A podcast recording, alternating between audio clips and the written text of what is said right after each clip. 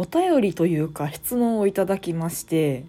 えー、ひろゆきさんの話し方とすごく似ていますが、ひろゆきさんの動画を見たりするのでしょうか？っていうね。あの、めっちゃ見てます。あの、そもそもですね、この収録の配信を始めたきっかけが、きっかけの一つにひろゆきさんの動画の配信があるんですよね。確かラジオトークを始めたのが去年の5月とかだったような気がするんですけどだったかな？あのまあ多分ね3月ぐらいからその配信アプリとか面白そうだなと思っていろいろ試してたんですよね。ポコチャとかね。でまあそれでこの第1回の収録配信でも言うてますけどなんかこう水商売って言ったらあれだな。こうこうおべんちゃらを言うことを求められてる感じ？なんか愛想笑いを求められてる感じが気持ち悪いなーっていうか、なんであの現実でもヘラヘラニコニコしているのに、なんで配信アプリでもヘラヘラニコニコしなくちゃいけねえんだよ、みたいなことを思ってたわけですよね。で、それで、うわ、なんか配信アプリこんな感じか嫌だなとか思ってたんですけど、同時並行でその頃、私の YouTube のおすすめに、やたらひろゆきさんの切り抜きが上がり始めてたんですよ。まあ、一個、一個見たらさ、切り抜き動画って、それに汚染されるじゃないですか。おすすめ動画にその切り抜き動画ばっかり出てくるっていうね。その頃は、なんか、もう1年も経ってないですけど、切り抜き動画とかひろゆきとかすごい一般的になりましたよね。そのまあ私もその切り抜き動画が流行りだしたからひろゆきを見出したっていうまあライト層っちゃライト層なんですけどそれでもね去年の春よりもひろゆきさんバンバンテレビとか出てる気がするしそもそもなんか日程テレ日系テレ東大学始まったじゃないですか。だからもうレギュラー番組とかもガンガン増えててなんかひろゆきさんがこうだいぶメジャーな存在になって私はびっくりしてるんですけどねびっくりですよね。なんかそもそもまあ私も中学生ぐらいの時あの2チャンネルを使ってたわけですよ、まあ、書き込んだことはないんですけど、まあ、見るだけで結構使ってたんですよねロム線で。でその頃ってその今ほどインターネットとかこう浸透してなかったというか、まあ、1人1台携帯があるとか、まあ、絶対にそのネット回線がない家とか考えられないよねとかなんかそのパソコンもこんなにこう1人1台レベルで持ってなかったしインターネット使ったりそのパソコンでタッチタイピングができるってだけで結構もう中学生レベルだとすげえって言われたような時代だったじゃないですか。15年ぐらい前？もうちょい前？20年？20年は言い過ぎ？その頃のなんか2チャンネルから知っている人間からするとひろゆきさんは2チャンネルの管理人でなんとなく怪しくてアングラな存在っていう感じがするんですけどなんかもう今となっちゃテレビのお茶の間の人気者状態になってるのが不思議だよね。いやそういう感覚の人多いんじゃないかなと思いますけどね。今のアラサーとかアラフォーの人たちにとってのそのひろゆきとそのなんかあかつてのそのアングラ界の応募数みたいなひろゆきと今のひろゆきはちょっと立ち位置違うよねっていうのはみんな思ってるところかなと思うんですけどねで話し方似てるねって話なんですけどめっちゃ恥ずかしいっすねひろゆきに話し方似てるって言ったらなんか性格悪そうじゃないですか。で、なんか論破してきそうな感じするじゃないですか。で、ひろゆきも言ってるじゃん。その、論破するやつはバカって言ってるじゃないですか。あの、まあ、似ている言葉で私が信じてる言葉で、あの、正論を言うやつは嫌われるっていうのもあるんですよ。あの、正論って反論できないんですよ。正しいから。で、そういうその、他人に弁解の余地を与えないとかってすげえ特になんか日本の文化もあるのかもしれないですけど嫌われるじゃないですか。なんかとりあえず相手にもちょっと言い分があるよねとかこっちにもなんか非があるよねみたいなふわっとした感じでいやいやまあまあお互い様っていうことでみたいな感じでふわっと着地させるのがみんな大好きじゃないですか。日本だけかもしれないですし海外のこと私は分かりませんけど。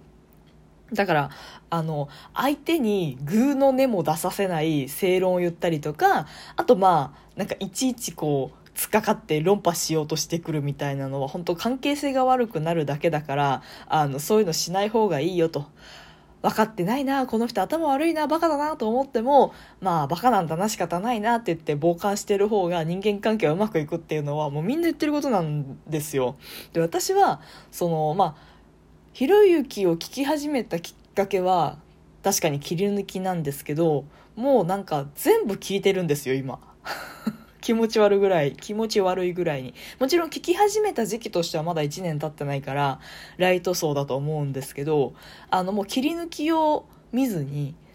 あの本当の生放送生配信という形の録画をずっとあの見てるんですよね。切り抜きを見ずにあの切り抜かれる前の素材の方をひたすら聞くっていうのをしてるんですよ。まあラジオ代わりですよね。だからあのよくこう私食器洗いとかすごい嫌いな家事なんですけどあと掃除とかね。嫌いな家事をする時にあのひろゆきを聞きながらするっていうの。で大体週に2回ぐらい平均して多分ひろゆきは配信をしているのでってなると多分ね1日1時間くらいあそこまではないか。1日30分平均してね1日30分ぐらいはあのひろゆきの声を聞いてることになるんですよね私。そしたらさ喋り方も似ちゃうんだよきっと。それめっちゃね恥ずかしいんだよねそのひろゆきッズだと思われるのがすごい嫌なんですけど。スパチャとかもしたことないですよあのいや前はねスパチャしようかなって検討していた時期もあるんですけどまあ要はそのスパチャしたところで半分はえーとまあ、スマホから送ったとしたら、まあ、半分はアプリに持っていかれるしもう半分の半分は YouTube に持ってかれるとかなんかそんな世界じゃないですか。で別に私アップルとかグーグルに恨みがあるわけではないですけどだからといってそこにお金を払ってももうお前らお金持ってんじゃんって感じがするので、ま、それならさあの多少本買うとかの方がまだ日本の経済回るからいいかなと思ってあの旦那様はひろゆきは読みました。買いました。買って読みました。うん。だけどまあスパチャはいいかなと思ってね。で何よりもうその何ヶ月だ？10ヶ月ぐらいか？あの、ひろゆきを聞き続けていると、心の中にリトルひろゆきが生まれるんですよね。ないですか、そういうの。で、あの、まあ、もうね、10ヶ月も聞いてると、大体ひろゆきが何答えるかもわかるし、あの、質問者の質問も大体いつも一緒なんですよね。転職どうしたらいいですかとか、鬱になって休んでるんですけど、どうしたらいいですかもうとにかく休めと、とにかく転職活動したらしかもうひろゆき言ってないんですよね。で、まあそういう日常のちょっとした悩みとか疑問とか、まああるわけですよ。例えば私でも、あの、今の仕事辞めてもっと高い給料のところ行きたいような気がするけど、どうすればいいかなみたいな。思うっちゃ思うけど、まあ、心の中にもは、もうすでにリトルひろゆきがいるので、リトルひろゆきがもう、そあと、とに、とりあえず転職活動すれば？みたいなのを言ってくるわけですよね。で、なんかその人間関係でちょっと人間不信になってますって言ったら本人に聞けばみたいなね。なんか別に、要は普通のことしかひろゆきって言わないので、なんかめっちゃ尖ったこと言ってるわけではなくて、あのね、岡田敏夫がね、ひろゆきを評してる動画があったんですけど、なんか朝日新聞みたいなことしか言ってねえっていう。何の話題だったかな？何の話題だったかな？移民だったかな？なんかその辺のちょっと社会的なあ違う違う違う多分多分ねあの無敵の人問題だわ。その自暴自棄になって最後にちょっと他人に迷惑かけて自分も死ぬみたいな人たちっているじゃないですか。